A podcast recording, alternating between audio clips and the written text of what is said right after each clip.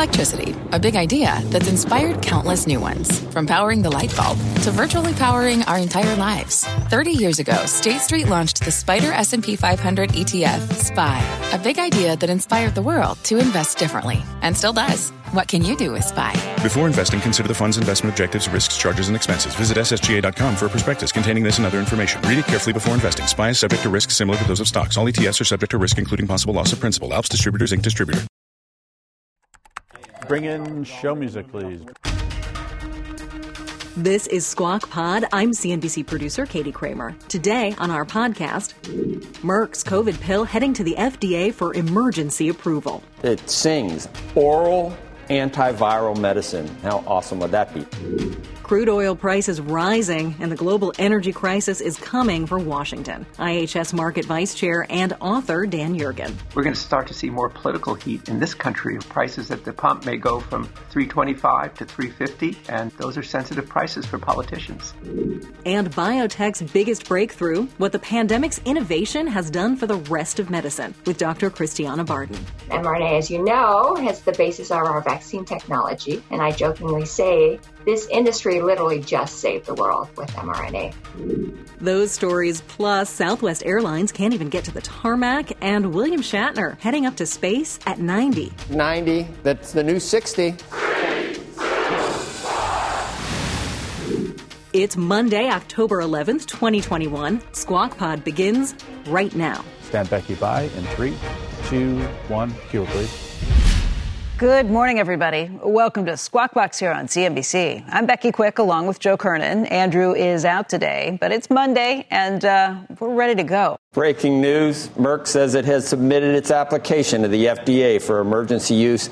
Just, uh, it sings oral antiviral medicine to treat mild to moderate COVID 19. I mean, how awesome would that be? Phase three data for the drug molnupiravir showed a 50% reduction in the risk of hospitalization or death. The drug can be taken by patients at home shortly after a COVID diagnosis. It inhibits replication of the virus. It's been shown to be active against the most common COVID uh, variants. We'll also talk to Dr. Christiana uh, Bardon, who has been a speaker at some of our conferences. Beck, this lady, man, and, uh, MIT undergrad. Uh, I'm going to talk, and so get ready. I'm going to talk to her about which department. She has a, a master's and a, uh, a, bachelor there. Then a uh, Harvard MD and like summa cum laude, summa cum laude or something, and then uh, an MBA from Harvard too. So she's heading up a big uh, biotech.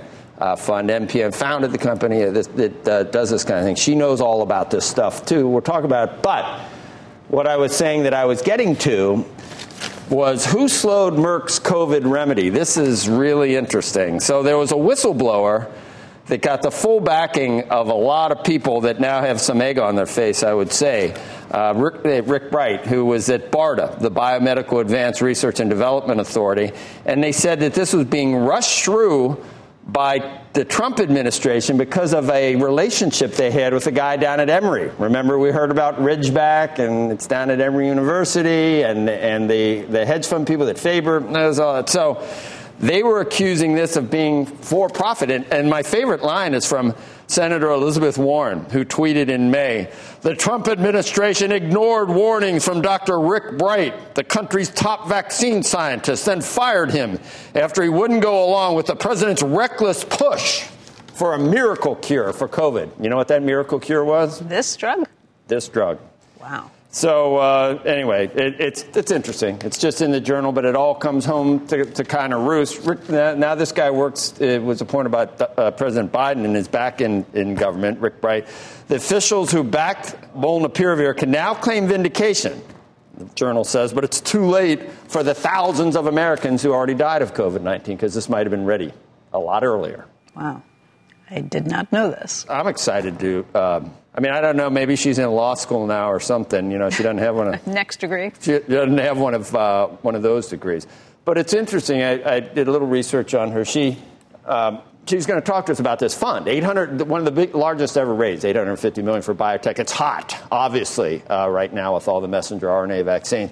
Uh, but she points out all these philanthropists like I don't know, Sean Parker, they're all throwing money at biotech and they all want to win Nobel Prizes. And her point was, you know, it might be better to find some development stage companies that have drugs that they're testing and see whether they work and commercialize these and you know take it you know maybe hit singles and doubles not necessarily try and hit new a home uses run. for existing drugs you mean like uh, not a necessarily drug existing over- but, but but things that you could commercialize in the next two three four five years instead of uh, you know um, i don't know take your pick No, I do know of a lot of, a lot of places where they are trying to find uh, existing drugs that might work on, on things that you haven't thought of or trying them before. And develop, you know, middle development that are already, you know, they're not, you know, still at the lab bench, just doing the basic science to try to figure but something stuff that's out. already But been approved by the FDA for one use, you might find it, that it works well for something true. else. And, and there are now, because of the different screens that you can do because of technology, there are lots of people who are trying to work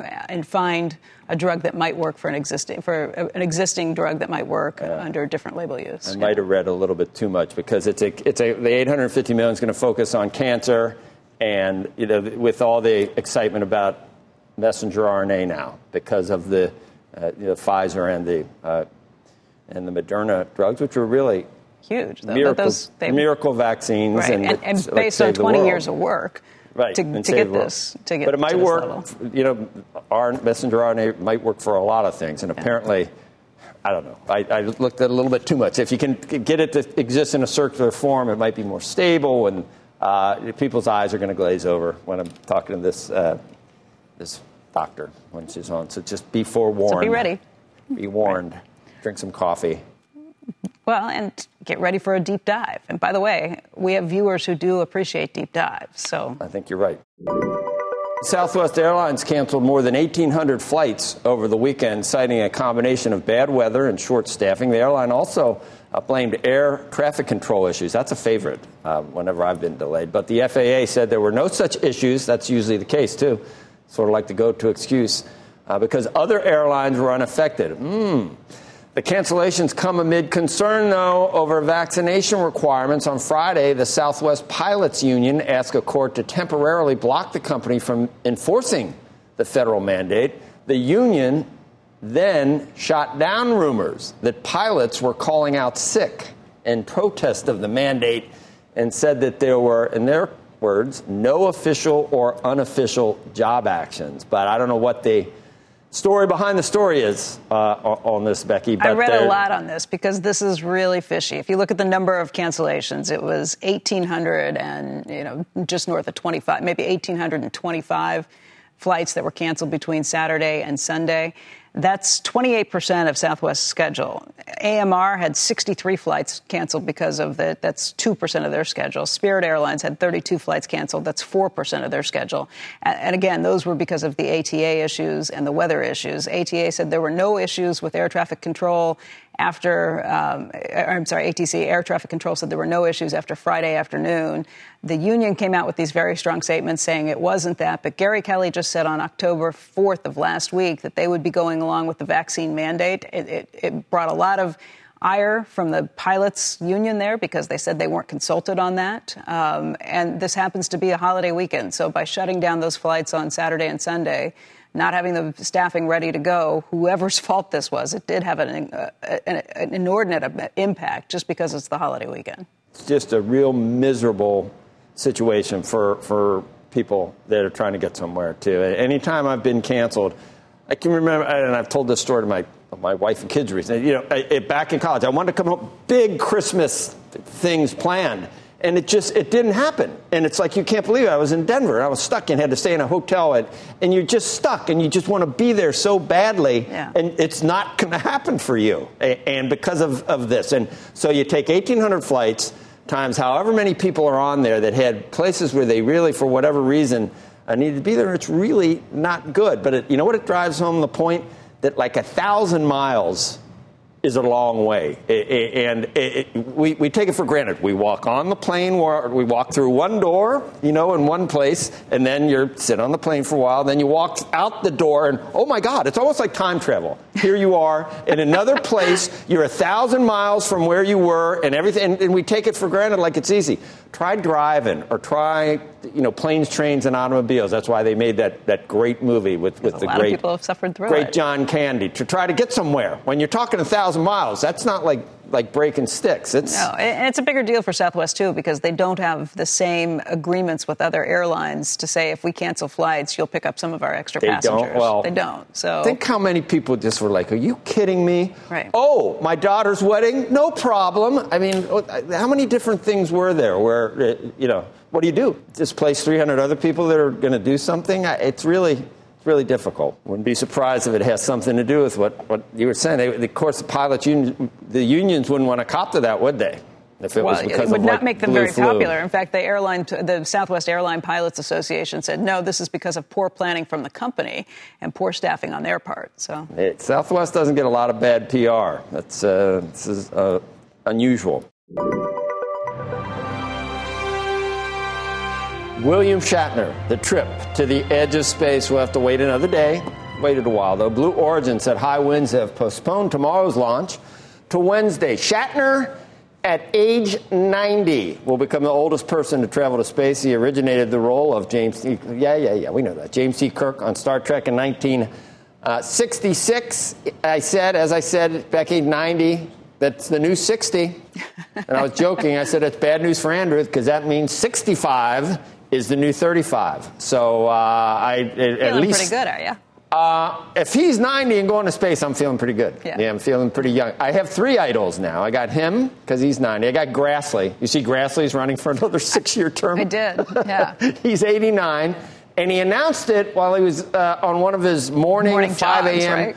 Five mile runs right. that he that gets up. Constituents can come along if they show up and want to go on the run with him. People Yeah. from back, back home. And then my third, of course, Clint, 91. I was was gonna guess that it was Clint. Of course, it's Clint. Yeah. Still punching people out in his movies. You know, people driving a truck around, running around with this kid. Forgot 90, about, you forgot 91. about Buzz Aldrin. Huh? You forgot and about Buzz Bu- Aldrin, who also punches who out also people. punched, who also punched someone out who said you really didn't land on the moon. Right. It's like, really? Don't you think I'd know? It's like us with taxes. Wouldn't we know what we what our tax rates are, Becky? Wouldn't we know that when people tell us? We're, we're, yeah, you would think we'd know. Coming up on Squawk Pod, crude oil over $80 a barrel. The geopolitics behind today's energy price spike with commodities expert Dan Yergin. This is an energy crisis, but a different kind of energy crisis because it's really led by natural gas and coal and a shortfall in wind generation in Europe. And this all really started in China At the UPS store, we know things can get busy this upcoming holiday. You can count on us to be open and ready to help with any packing and shipping or anything else you might need. Is there anything you can't do? Um, actually, I don't have a good singing voice. the UPS. Nope. But our certified packing experts can pack and ship just about anything. At least that's good. The UPS store. Be unstoppable. Most locations are independently owned. Product services, pricing, and hours of operation may vary. See Center for details. Come in today to get your holiday goodies there on time. What's on the horizon for financial markets? At PGIM, it's a question that over 1,400 investment professionals relentlessly research in pursuit of your long term goals. Specialized across asset classes, but united in collaboration, our teams provide global and local expertise. Our investments shape tomorrow, today. Pursue your tomorrow with PGIM, a leading global asset manager.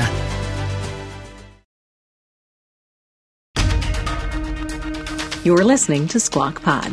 Up and Becky, Q.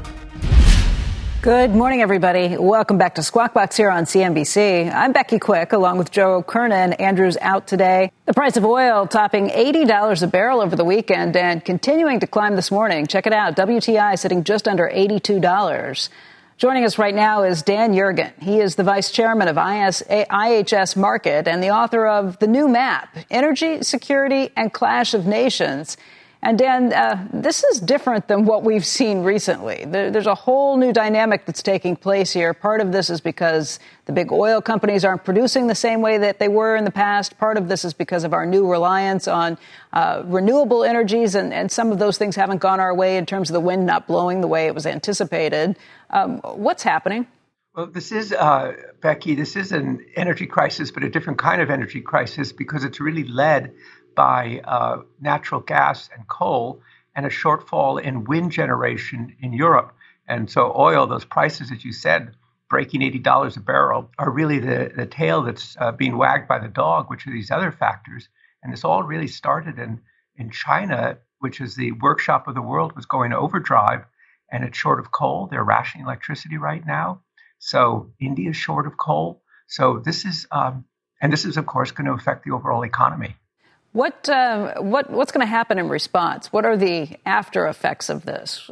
one of the reasons you're seeing those prices shoot up on oil uh, is because oil is being substituted for natural gas and electric generation in Europe uh, and in, uh, in China.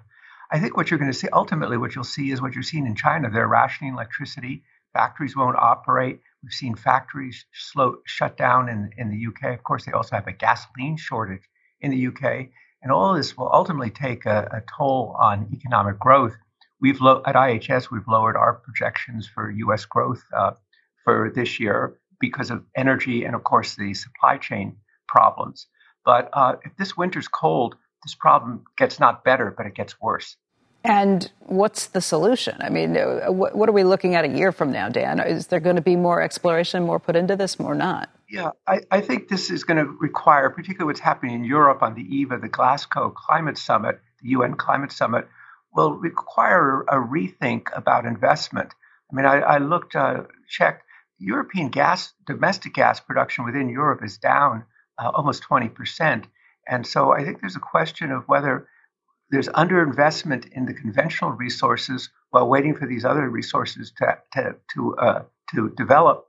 And I think it also points out that fundamental thing about electricity above everything else is you need reliability. Is this by design? I mean that that production is down because a lot of places it's it's it's you know, not ESG friendly. It is not the way of the future. We've, we've kind of pushed, even shareholders have pushed those big oil companies to say, we don't want you producing more. Certainly been the case in Europe, too. Is there a reversal of that, or does the higher prices resolve that, or is it just not worth it? I think what's going to happen is that there will be a review and people will look at, you know, the, the pressure on companies is to be very disciplined in investment. And uh, the message in Europe is uh, don't really invest in conventional resources, but I think there have to be a, res- a res- uh, reset or rethink at least, and the governments in Europe will have to do that. Obviously, um, uh, it's the whole mar- system. There's no extra coal uh, supplies anywhere in the world right now, and the LNG market is absolutely taut. So you just have very tight markets right now, and I think there are lessons to be learned from this uh, as we go through an energy transition and the timing of an energy transition. I mean, we're, we're getting back to the point where this is a security risk for different nations, I would think, too, if you've got Vladimir Putin deciding whether or not to send more natural gas your way. Yeah, well, I think that that's it. Clearly, this highlights the Russian uh, issues and, uh, you know, what's in Putin's mind. None of us know. But even Russia is worried. Their, their, their inventories of natural gas for the winter are low and uh, and but they'll make some more gas available, but they also have to worry about their own winter. And here in the United States, natural gas prices has doubled because there, there's the, the same sh- not enough coal capacity to uh, deal with it, and inventories of natural gas in the United States are low. Markets will respond, but um, this is one one case where weather is very important, and those signals from oil prices uh, you're going to start to see we're going to start to see more political heat in this country, of course, in reaction to it, because it means prices at the pump may go from 325 to 350 and uh, those are sensitive prices for politicians. Yeah, I, I, mean, we've been talking for over a decade about how OPEC wasn't really all that important anymore, that they couldn't control things because we were producing so much oil and gas here in this country. Um, but we've, we've seen a reduction in that as well, and, and, a sale of some of the shale purchases. You're not going to see the same quick switch where you can flip a switch again and turn all those wells back on and, and produce more quickly just because the price of oil has gone up. How, how has that changed? Well, you see the increase coming from the private companies that don't have to answer to institutional investors. right. But the public companies are being very cautious. Uh, uh, capital discipline is still the mantra, returning money to investors is still their mantra. So we're going to see an uptick in U.S. shale, but it's not going to be like those days when we saw vast increases. Next year, we could see some substantial uh, increases, but uh, that capital discipline is still very much in the minds of the public companies. So, Dan, what's your prediction about where prices go from here over the next few months? Well, it really requires predicting the weather and actually predicting the wind in uh, offshore of Europe, which because uh, uh, Germany and England depend so much on wind-generated offshore electricity. If it's a cold, uh, if it's cold weather, we could see these kind of continue prices continue uh, to go up. I mean, LNG prices are six or seven times higher landing in Europe than's normal. Coal prices are three times normal. However, once we get through the winter, I see a different picture. And part of what will make a difference here is what happens to economic growth. We've lowered our projections for uh, U.S. and global economic growth because of this and the supply chain problems. So that will be the other way this will get resolved. So it's the next couple of months. That's be really getting caught between a rock and a hard place. You're either going to deal with uh, crippling energy prices or you won't because there's a recession that's come about. Right. Or slower growth. right. right. Dan, thank you. Always good to see you. And I, I have the feeling we're going to need to have you back very soon to talk more about this. Thanks a lot. See you soon. Bye bye. Tease will be next. Next on Squawk Pod, breakthroughs in bio. One of the world's largest biotech investment funds keeps growing. Doctor slash investor Christiana Bardon on the innovation still to come. Well, you know, right now we're really in the midst of a revolution coming out of the genome sequencing revolution in 2000. You know, in 2000 we sequenced the first human genome. It cost probably, you know, 1.4 billion dollars. And now we can sequence every patient for probably 1.4 thousand dollars. At the UPS store, we know things can get busy this upcoming holiday. You can count on us to be open and ready to help with any packing and shipping or anything else you might need. Is there anything you can't do? Um, actually, I don't have a good singing voice. the UPS. Nope. But our certified packing experts can pack and ship just about anything. At least that's good. The UPS store. Be unstoppable. Most locations are independently owned. Product services, pricing, and hours of operation may vary. See Center for details. Come in today to get your holiday goodies there on time. Welcome back to Squawk Pod. I'm producer Katie Kramer, and we're headed back to the lab with Joe and Becky. Biotech's been one of the busiest sectors for IPOs this year, over 80 debuts. It's been a busy area for private investment as well. One of the sector's largest investment firms, MPM Capital, just raised $850 million for its second oncology impact fund. Joining us now, uh, Dr. Christiana Bardon, co managing partner of MPM's BioImpact uh, Capital. You got to bear with me, uh, Doctor, for a second. Were you, were you at MIT? Were you uh, biology department? No, actually, I was an electrical engineer, if you can believe it.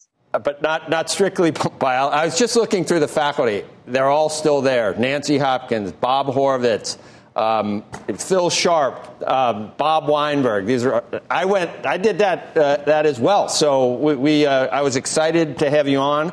I was kidding around. I said, well, then you went to get your, you know, your MD at Harvard and then your MBA at Harvard, and now I guess you're in law school or something. I don't know. You've still got more things to conquer. Maybe not. Many more things to conquer, that's for sure.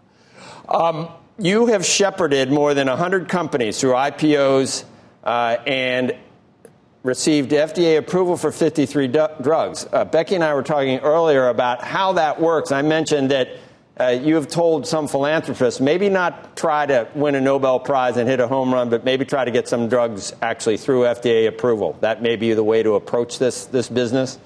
No, the way we think about it is look, in biotech, the only way to really create value is to get drugs successfully through the clinical trial and regulatory process. Ultimately, you need to create a drug that's going to get to patients and transform their lives. So, you know, we're really proud of our financial metrics of all the funds and investments that we've made. But ultimately, the proof, the real proof is in the pudding, which is how many drugs did you create that actually got to patients and transformed their lives? So, you know, the most statistic we're most proud of is that our companies that we started at MPM have created over 50 drugs in the history, one of which was actually one of the largest in the industry uh, for the treatment of hepatitis C. So that's really the ultimate goal of this industry. We're talking about oncology now, and that, that's the focus. Uh, and everybody, you know, gets a buzzword, so we all know about mRNA um, drugs. I don't. I mean, it's obviously, if you've taken any biology, you know mRNA is sort of important just for everything. So uh, now it does seem to have some both some uh, some therapeutic uses potentially even for cancer. Is that going to be part of what you're looking for with this 850 million? What what are the most exciting avenues to, to currently uh, in terms of treating cancer? Well, you know, right now we're really in the midst of, I would say, a, a revolution coming out of the genome sequencing revolution in 2000. You know, in 2000 we sequenced the first human genome. It cost probably you know 1.4 billion dollars. And now we can sequence every patient for probably $1.4 thousand COGS. And so from that perspective, we really actually one know a lot more information about all the diseases that affect us and uh, like cancer and other areas. And two, we can also use the genetic tools that we have to create new therapeutics. So one of those classes is definitely mRNA. Um, mRNA, as you know, has the basis of our vaccine technology, one of the vaccine technologies, which has really transformed the outcome of COVID. And I jokingly say this industry literally just saved the world with mRNA. And so over the next 20 years, I think we can use mRNA to for lots of other applications, either to make protein or inhibit the production of proteins. And we're going to see applications in that for a lot of different disease areas, including oncology. So how do things come to you? And, and do you still live in? Uh, you're in Chestnut Hill. You're you're in the, the, the Cambridge area. You spent. I was looking at how much time you must have spent in Cambridge. Anyway, that, that that's where a lot of these startups are, are, are at this point. I would say still coming out of MIT and Harvard, and I guess on the West Coast as well. Is that where you beat the bushes for new technologies, new companies? Yeah, it turns out actually Boston has become the epicenter of biotech right now, and there's a few reasons for that. One is obviously the great uh, academic centers we have with MIT and Harvard, but two is really the massive inflow of pharma R&D facilities into Boston. So we've seen Novartis, we've seen Sanofi, we've seen Pfizer um, come into Boston with big research laboratories. And that's really transformed the environment within Boston biotech. And that's why I think we're really now the hub of the world. But of course, we have the additional centers out of San Francisco, San Diego, and um, now emerging biotech centers outside of that as well, such as you know Chapel Hill. Chapel Hill, sure, the Research Triangle, I guess maybe. Yep. You mentioned private company. it, it is a public-private partnership. I can remember that you have to try to get grants from the National Science Foundation or from all these. I mean, their basic science is important. Government can seed a lot of, of uh, advances in this area. But you mentioned the private sector. Is it 50 50? What do you think? Yeah, so I would say when you think about the biotech innovation, you know, if you start really at chapter one on the first page, ultimately it comes from basic science research that's funded, you know, by the government, by the uh, NIH, et cetera. And so that's really where it starts. And in fact, you know, that's why we want to encourage that and support that. That's where the next generation of biotech companies are going to come from. So 10 years down the road, those discoveries are being made right now in laboratories. And so we are really uh, focused on making sure that next generation research continues. It's super important, for example, that we get good funding for these public agencies on an ongoing basis. Um, hopefully, funding uh, without too much conflict out of politically, because it's so important for so many applications. Dr. Bardon, just your point uh, of needing to get these drugs through the FDA process. I mean, that, that, that's not easy. And my guess is once you figure out how to do it, you have some sort of a recipe, some sort of a plan, a playbook for how companies can do that. It, it, is that the case? And has it gotten more difficult to get things through the FDA or easier? How, what, what would you say to that? Well, first of all, I could say the modern FDA agency really started with the PDUFA legislation years ago. And that really provided the infrastructure and the financing that the agency needs to run effectively. And the agency is working incredibly effectively. As you saw with COVID, when we when drugs were submitted to the FDA, we got pretty quick. I don't think you can get any quicker. That was light speed for regulatory um, actions. You know, so the modern agency is working very productively and collaboratively with the industry. Now, one thing to remember, that doesn't mean we're lowering the bar, right? It really means we're working together. And so when the FDA says, I need X, I need X formatted in this man- manner, I need data Y, I need you to make sure that the trials run like this with this many patients and this outcome. That type of communication is what we have right now with the industry and FDA to make sure that our drugs can efficiently get through that process. So I think the FDA is working very well and effectively with the industry to get life saving drugs to patients as quickly as possible. Doctor, thank you. It's a pleasure having you on. I know you've, done some, some work with our conferences, et, et cetera. It's, uh, it's, it's great to, uh, great to have you, and we can use you as a resource hopefully in the future at some point. Great. Nice to be on. Thanks so much. Have a great day. You're welcome. And that's Squawk Pod for today. Thanks for starting your week with us. Squawk Box is hosted by Joe Kernan, Becky Quick, and Andrew Ross Sorkin. Tune in weekday mornings on CNBC. Yeah, it's early at 6 Eastern. Be warned, drink some coffee. But you can listen to this podcast anytime for free. Follow Squawk Pod on Apple Podcasts or your platform of choice and get us in your feed every day. Thanks for being here. We'll meet you back here tomorrow. We are clear. Thanks, guys.